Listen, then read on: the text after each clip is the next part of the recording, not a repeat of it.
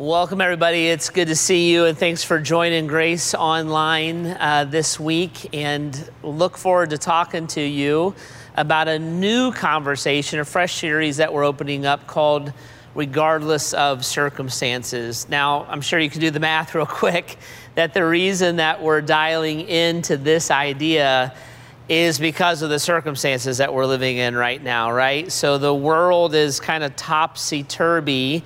I think when we look at kind of COVID and all kinds of issues that are going on in our world right now, we all kind of hope that by the end of the summer, we got into the fall, things would settle down into more of a predictable pattern. But school hasn't opened, or maybe yours did, and the kids are facing quarantines and checking in and having different kind of classes. If you're a college student, you may or may not have started classes or have some classes in person and some classes online. If you're in your career, you might be in the office, you might be at home, you're certainly not traveling the same way that you did, and on and on and on it goes. We're wearing the mask, we're doing the social distancing, and the frustration of it all is something that we're kind of having to live in. We kind of have to break out of this cycle that, once it's over, then we'll go back to normal. And we've all kind of been waiting for that. And I don't know if I'm the bearer of bad news or not, but maybe the stater of just kind of what's obvious, that this is not going away anytime soon, which means our lives are not going to return to whatever normal was, and we're going to have to live in these circumstances. And so how do we do that? If we're a Christ follower, if we're somebody who wants to honor God through all of our lives, or maybe you're not even that yet, and you're just kind of curious what God has to say about these things from His Word, regardless of our circumstances, how do we live? How do we go through this time of limbo? What do we do to move forward, to take ground, and to maximize the moments that God has us living in? And that's what we're going to talk about here for the next few weeks. So regardless of circumstances, how do we approach our faith and life and the path forward? If you got your Bibles, grab them. I want to show you something that's kind of neat in the book of 1 Corinthians chapter 15. And maybe just stop what you're doing real quick, grab a Bible, open it up there, get a pencil so you can make some notes in it. Or if you're watching this on your computer or your phone, the church app is a great place to do that. You can take notes there even as we go through the conversation. But 1 Corinthians 15 and then the beginning of 1 Corinthians 16 is where we're going to kind of camp for this talk. So set it up there, grab your coffee, prop your feet up, and dial in, and let's talk about this together. How do we go through this time of limbo? The Apostle Paul is writing here in 1 Corinthians 15, and let me just frame it up for you a little bit, because he's in this time of limbo. That's kind of what he's living through a little bit. So here the church is just beginning. The Apostle Paul is doing a lot of work of explaining Jesus's heart and mind to folks who are kind of new to following Jesus. As you follow Paul's journey, he had a lot of ups and downs. He had some big home run successes, but he also did some jail time because he wouldn't stop preaching about Jesus. He was betrayed by many friends who didn't trust him or support him. He was dealing with false teachers. So he was in a rough time, and even the direct context of this, he's even kind of talking to Christians about how we think of death and how we would go through losing our lives, because many of them were in the early church. They were being persecuted, maybe by the Romans, maybe by the Jewish leadership, or maybe by somebody else. And so the idea that to follow Christ, my life is going to be upended, my career is going to be upended, my plans, my thoughts, my dreams, my anticipated future is all going to be a question mark, simply because I decided to follow Jesus and maybe walk away from these other paths. So it's in that context that the Apostle Paul is writing, and he says this in 1 Corinthians chapter 15, verse 58. He's talking to the early church. He says, therefore, brothers and sisters, stand firm, let nothing move you. Always give yourselves fully to the work of the Lord, because you know that your labor in the Lord is not in vain. So he's speaking to them in this uncertain time, and this is his counsel, right? So that what do we do? How do we play out our faith? What does God want us to do? Where is he in the midst of all of our circumstances and the uncertainty of them? And Paul looks and says, this is what you do. You stand firm, let nothing move you. Always give yourself fully to the work of the Lord, because that you know that your labor in the Lord is not in vain. Let's talk about this for a minute, because Paul leans into this phrase here. Guys, brothers and sisters, I want you to stand firm, stand firm. And what does he mean by this idea of standing firm? Is he just talking about being stubborn, being rigid, like don't question God? It's different than that. When you look at that idea of standing firm, let nothing move you, what he's saying this is we would probably say it a little bit this way: anchor yourself, lock yourself in, let nothing move you, don't drift away. Later on in the book of Colossians, Paul is talking and he uses this term. He says, set your mind on things above, set your heart on things above. He uses that word set, this idea of like anchor yourself, lock yourself in, stand firm, and let nothing move you.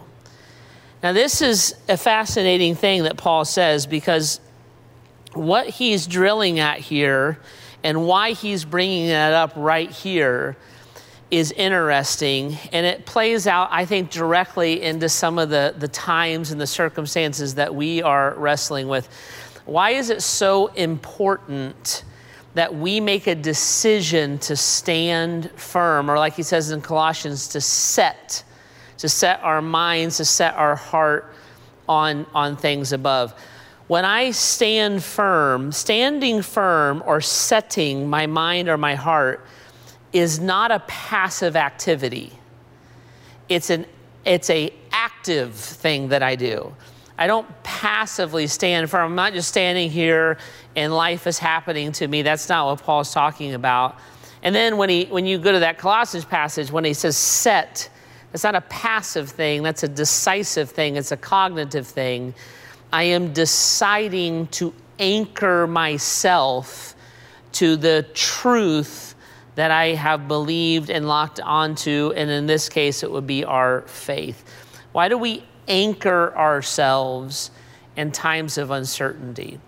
This is what happens, I think, a lot during uncertainty. Usually in times of uncertainty, especially kind of like the times we live in right now, right? Where life is just up in the air. It's just up in the air.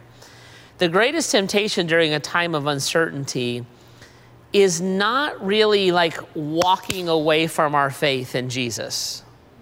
Very few of us will look and say, you know what, my job's up in the air, the kids have to be homeschooled, forget it, I'm not a Christian anymore. That's usually not what happens in these types of uncertainties. When we're frustrated and we're burdened and life is just it's kind of aggravating in a lot of ways right now, we're not usually like, I don't believe the Bible anymore. I don't know why I ever did. That's usually not our response to it. Usually what happens in times of uncertainty is that we drift. We don't usually walk away. Usually what happens is we drift. And we drift away from our interaction with God. We drift away from our interaction with God's people, the church, and we drift away even from our relationships with each other. We don't usually jump, right? I'm not going to church anymore. I'm not talking to my friend anymore. I'm done with my marriage.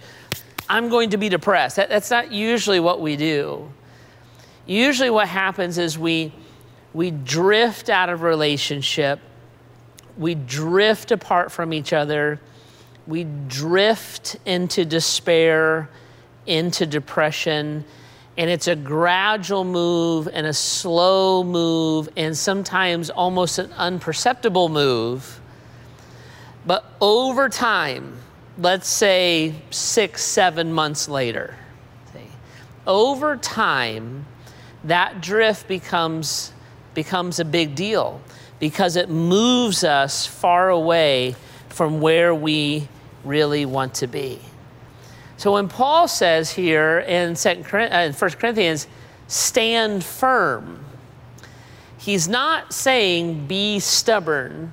He's not saying, be dogmatic. It's not quite what he's at. He's saying stand firm. Let nothing move you. Don't drift.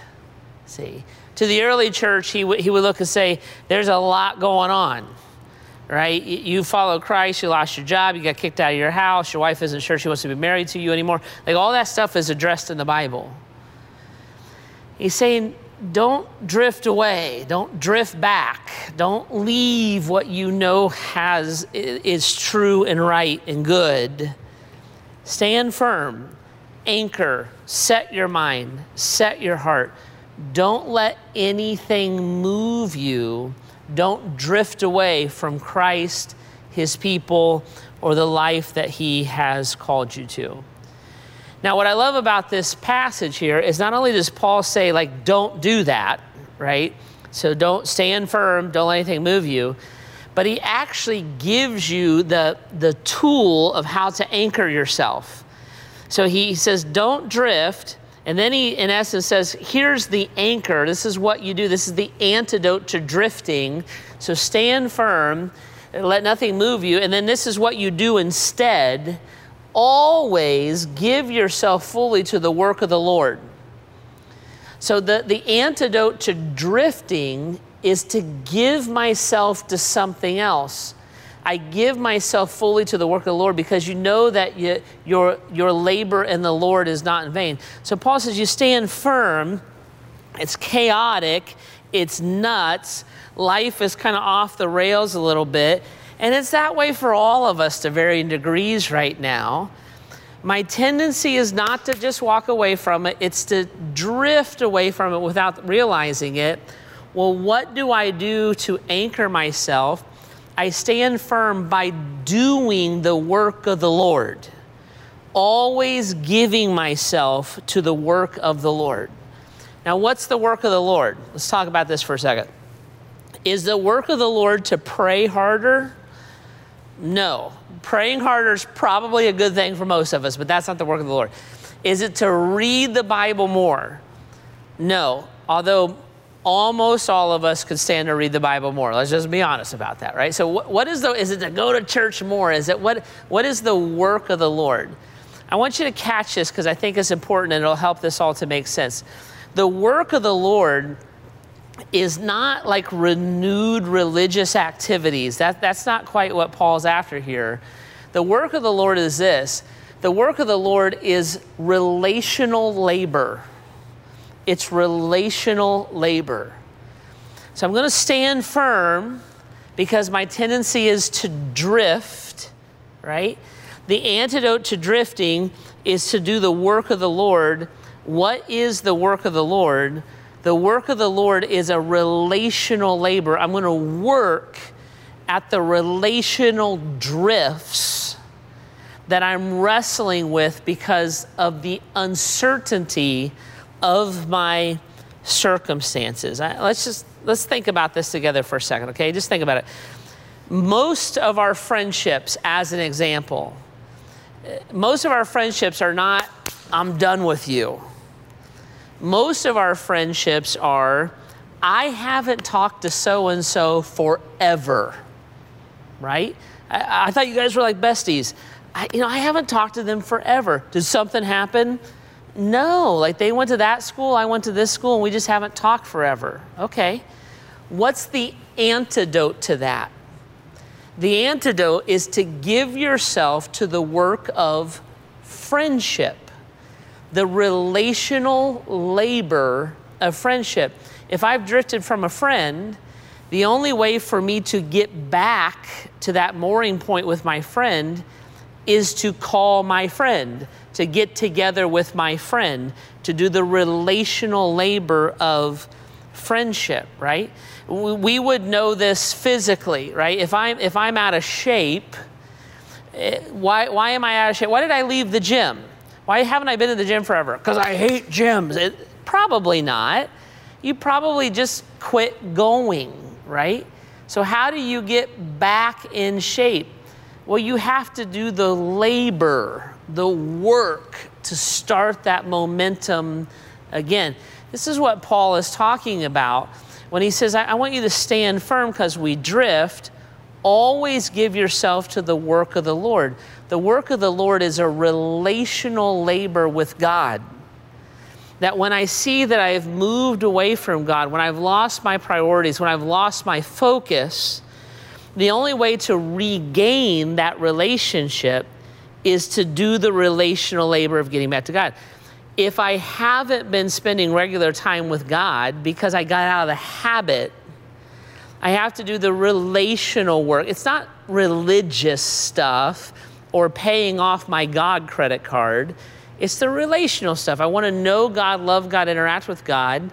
Well, that's why I pray, and that's why I spend time in God's Word. If I've drifted from God's people because I just haven't seen anybody for 6 months now, and going to church with a mask on is so hard. And you know how it is when the weather's nice, you kind of forget to sit down and watch the service and interact with people in the virtual lobby. I got it. It's no big deal. You haven't renounced the faith. You don't hate Grace Church. It's not that you can't stand your church family. You just drifted. Well, what's the antidote? To give myself to the work of the Lord. That work is never in vain. It always has a return. And so I have to do the relational work. I got to put on the mask and go to service. I got to set the alarm and make sure that I'm watching a live stream. I got to join the virtual group, the virtual connect group, or join one that's in. I have to do that labor in order to reestablish that connection, see? And Paul, when he's writing here, he's looking in times of uncertainty. And he's saying to the people, guys, this is just kind of the way that it works. Like, anchor yourself, set your mind, set your heart. That's a cognitive decision. You're never going to drift into that. You have to decide to do that. Get back to the gym, get back in the group, right? And then always give yourself to the work of the Lord. That labor is never in vain. Do the relational work with your heavenly Father, with Jesus. And do your relational work with God's people. That's the antidote to drifting. Okay? Now, this is what's fascinating. In the middle of Paul kind of giving this counsel and direction to people, I want you to see the context that he's giving it in. Because he gives this truth and this directive, but this truth and directive is not a pathway back to normalcy. So he's not looking at people and saying, if you guys do these things, everything will be back to normal, and then it won't all be so frustrating and hard anymore. That's not what he's saying. He's giving this directive as the formula, so to say, to navigate uncertainty. So look at the context that he's in. Chapter 15, we're kind of at the end of it, verse 58. Then you go to chapter 16 at the beginning of it, and Paul is talking to these guys. And right after he says this, he says, this is how this might play out. He says, after I go through Macedonia, I will come to you, for I will be going through Macedonia. Perhaps, maybe, it could be that I will stay with you for a while. 2 weeks, I don't know. 3 weeks, I don't know. A month, I don't know. A while. Perhaps I'll stay with you for a while. Or even spend the winter. I might hang out for the weekend, or I might move in, right? So perhaps I'll do that so that you can help me on my journey. wherever I go. Your journey to where? I don't know. I mean, I'm going to go through Macedonia, and then I kind of have to see what circumstances God has for me next. So that way, I'll stay with you for a while, day, two, maybe the winter, and then wherever I wind up going.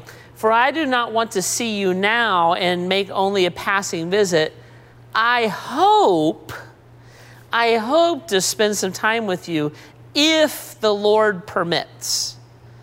Now think about that statement. He's just looking at folks and saying, guys, listen, stand firm, always do the work of the Lord. It's never in vain. Don't let anything move you, right?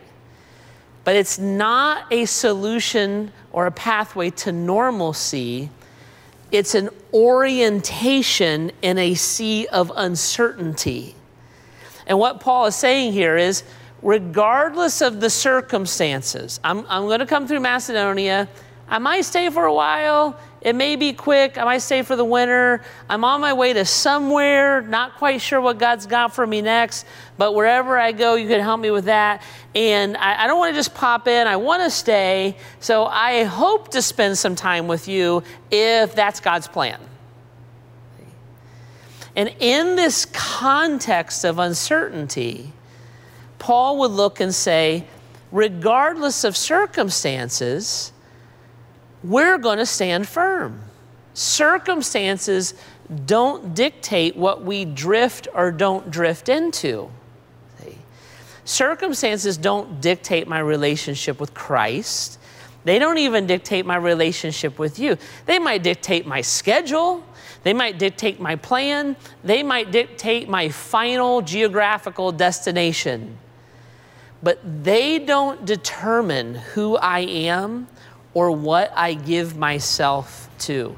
I'm going to come to you. We're going to do this relational labor. I can't wait to see you, but I don't really know how all of that is going to play out yet. Okay. Now look at this. This is fascinating. So Paul sets in this time. I'm standing firm. That's what I'm doing. Nothing's going to move us off of our faith with God and love for each other. Locked in. I'm going to give myself fully to the work because that labor is never in vain. It's going to play out in all of this uncertainty. I don't really have a roadmap for it. But then he says something fascinating to the church here at Corinth. He says, this is what I think my future is going to be. This is really good. Catch it. Grab the phone, put the dishes down, grab the phone. Ready? Here it is. This is really, really good what I'm about to say. Ready? This is what I think my future is going to be. But in the meantime, this is what I know. This is the next verse, 8 and 9. But for now, I will stay at Ephesus until Pentecost. That's a holiday. I will stay at Ephesus until Pentecost because a great door for effective work has opened to me, and there are many who oppose me. Paul is writing ahead to this church, and he's saying, guys, we're going to stand firm. We're not going to move. We're going to lock in. That's what we're going to do. We're not drifting. We're going to give ourselves always to the work of the ministry.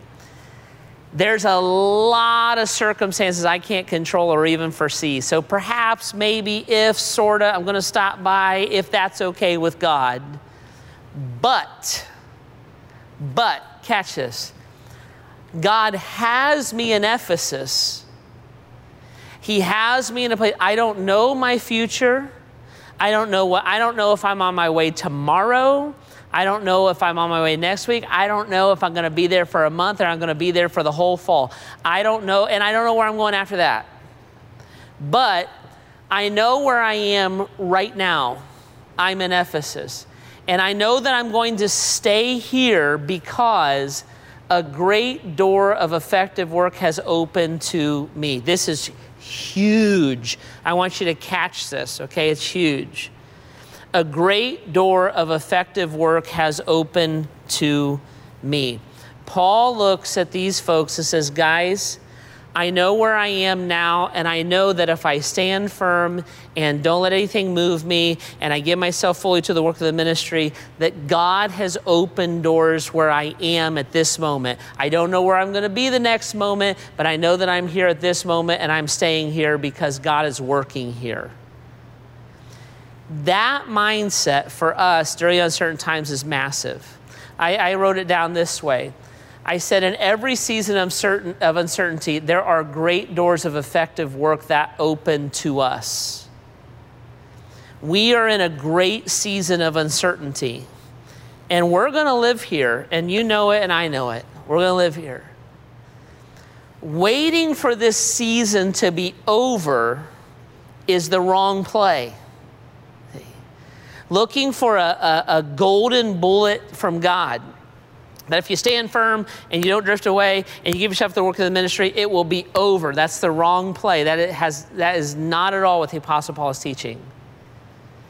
He's saying in this season of uncertainty, stand firm, don't drift away, give yourself to the work of God. That labor is never in vain.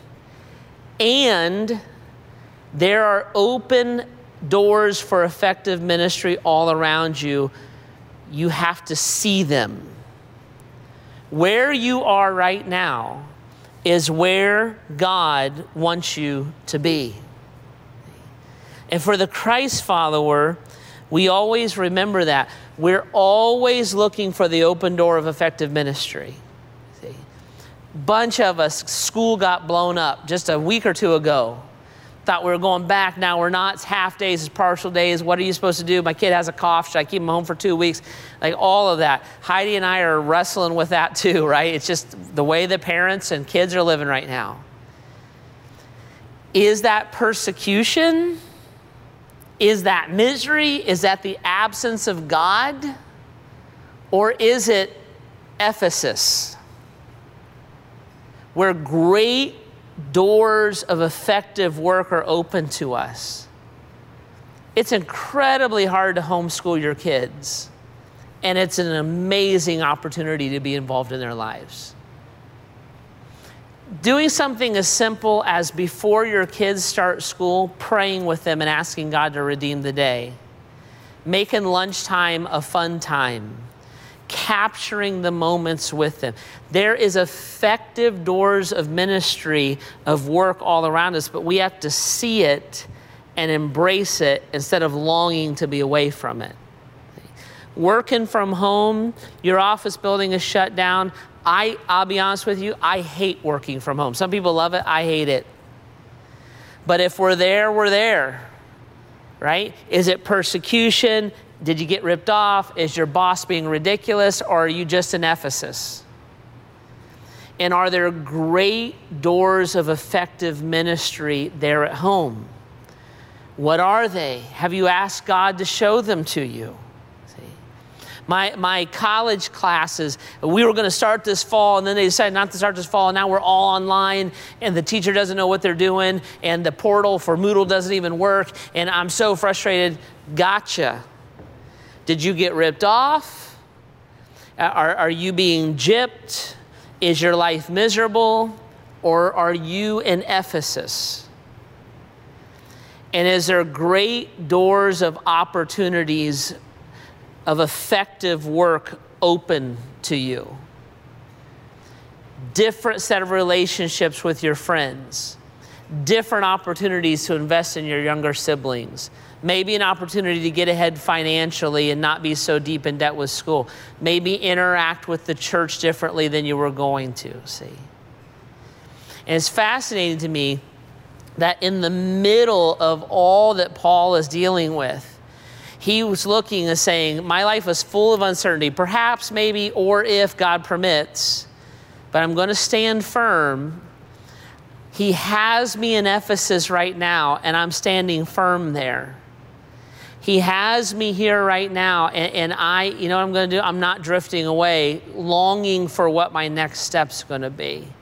He has me here right now, and I'm going to give myself fully to the work of the Lord, because that labor's not in vain, because there are amazing opportunities, because circumstances are so crazy that I know that God wants me to take advantage of. I wrote this in our notes. Dark times lend themselves to bright light. Dark times lend themselves to bright light. And for those of us who are followers of Jesus, the hope that we have, the the faith that we have, the peace that we have. It's a rare thing. Mom and dad homeschooling your kids, you not complaining and not freaking out and not direct, finding the open door there is the rare thing. College student who got delayed, high school student who lost your sports season, person who's at home working on and on, all of this disruption, see. As a Christ follower, when I stand firm and I don't drift away, and I give myself fully to the work of God, I do the opposite of sitting around waiting for it to be over. When I do the relational labor, see, relationships sometimes are more meaningful when they're more difficult. So when I do the difficult work of connecting with Christ, connecting with his church, connecting with my friends and neighbors, when I embrace the place God has me, I will start to see the effective doors that are open to the work. I'll start to notice them because I'm not looking past them anymore, wishing that everything would go away. I'm looking at them and asking God, how do I capture them and how do I lock into them? And dark times lend themselves to bright light. And we have the opportunity to shine brightly for Christ, as a church, for and with each other. See, it's a great opportunity. And it's the opportunity that God has given us and he has asked us to represent himself in. Guys, we're gonna live here for a while. We're gonna live here for a while. And I know that we all had hopes that maybe this fall, right? At first it was like, if we just get the summertime, and then summertime didn't work out so hot. And then if we could just get to the fall, and now the fall is what the fall is, and it's gonna stick around. It's just the way that it is. In that process, you and I have to decide what we're going to give our lives to, right? I want you to catch this. If you're watching, look at me in the eyes, right? If you're listening, stop what you're doing and dial in. But catch this, ready? You never drift toward Christ. You never drift toward his people, the church. You never drift toward relationships. You only drift away. And many of us have drifted, and I understand. I completely understand. I'm tired, we all are. We're frustrated, we all are. And then the noise of social unrest and the craziness of politics and all the rest, and we just kind of want to be left alone. But we will drift if we do not anchor. We will drift if we do not do the work of the Lord, the labor, relational work of reaching toward each other. And when we're in this season, we're 6 months in. If we've drifted this far in 6 months, where are we going to be in 9? What about 12? What about 18? We have to make decisions as an individual Christ follower, as an individual who's looking to Christ and investigating Christ, as a family, as a church, as friends. We have to make the decision to stand firm, to anchor ourselves, right? To not let anything move us. To not wait for things to happen or wait for things to be given to us, but to give ourselves to the work of the Lord, right? And to lock in, because God has us where he has us. And there are effective doors of work and ministry all around us waiting for us to walk through. Right? Would you ask God to show you those doors? Would you ask God to give you a different perspective, a different set of eyes? And maybe during this time when this broadcast wraps up, maybe after I pray, while the music's playing, just stop, kneel, bow your head, and ask God, first of all, to help you set your heart and to set your mind. And then ask God to help you see open doors. They are everywhere. They are everywhere. And those doors are generally full of some degree of darkness. And what would refresh the people through those doors so greatly is if light burst into the room. So would you ask the Holy Spirit to guide you, to direct you, to give you courage, and to capture these moments that God has us in. Regardless of circumstances, we want to be the people that God has called us to be. Let me pray for you, and then I encourage you to spend some time in prayer as the band leads us, all right? Jesus, love you. Help us through this time. Lead us, Holy Spirit, to the doors around us, our children, our spouses, our friends, our coworkers, our neighbors, random people that we interact with who need a little bit of hope, a little bit of encouragement, a little bit of interaction with someone who has peace and certainty during uncertain times. God, help us to be who you've called us to be, empower us and lead us in that way. And Lord, I pray for every individual who's watching or listening as they take a few minutes and just spend time with you, that you would lead them and direct them in a personal and powerful way as well. We ask this in your name, Jesus. Amen.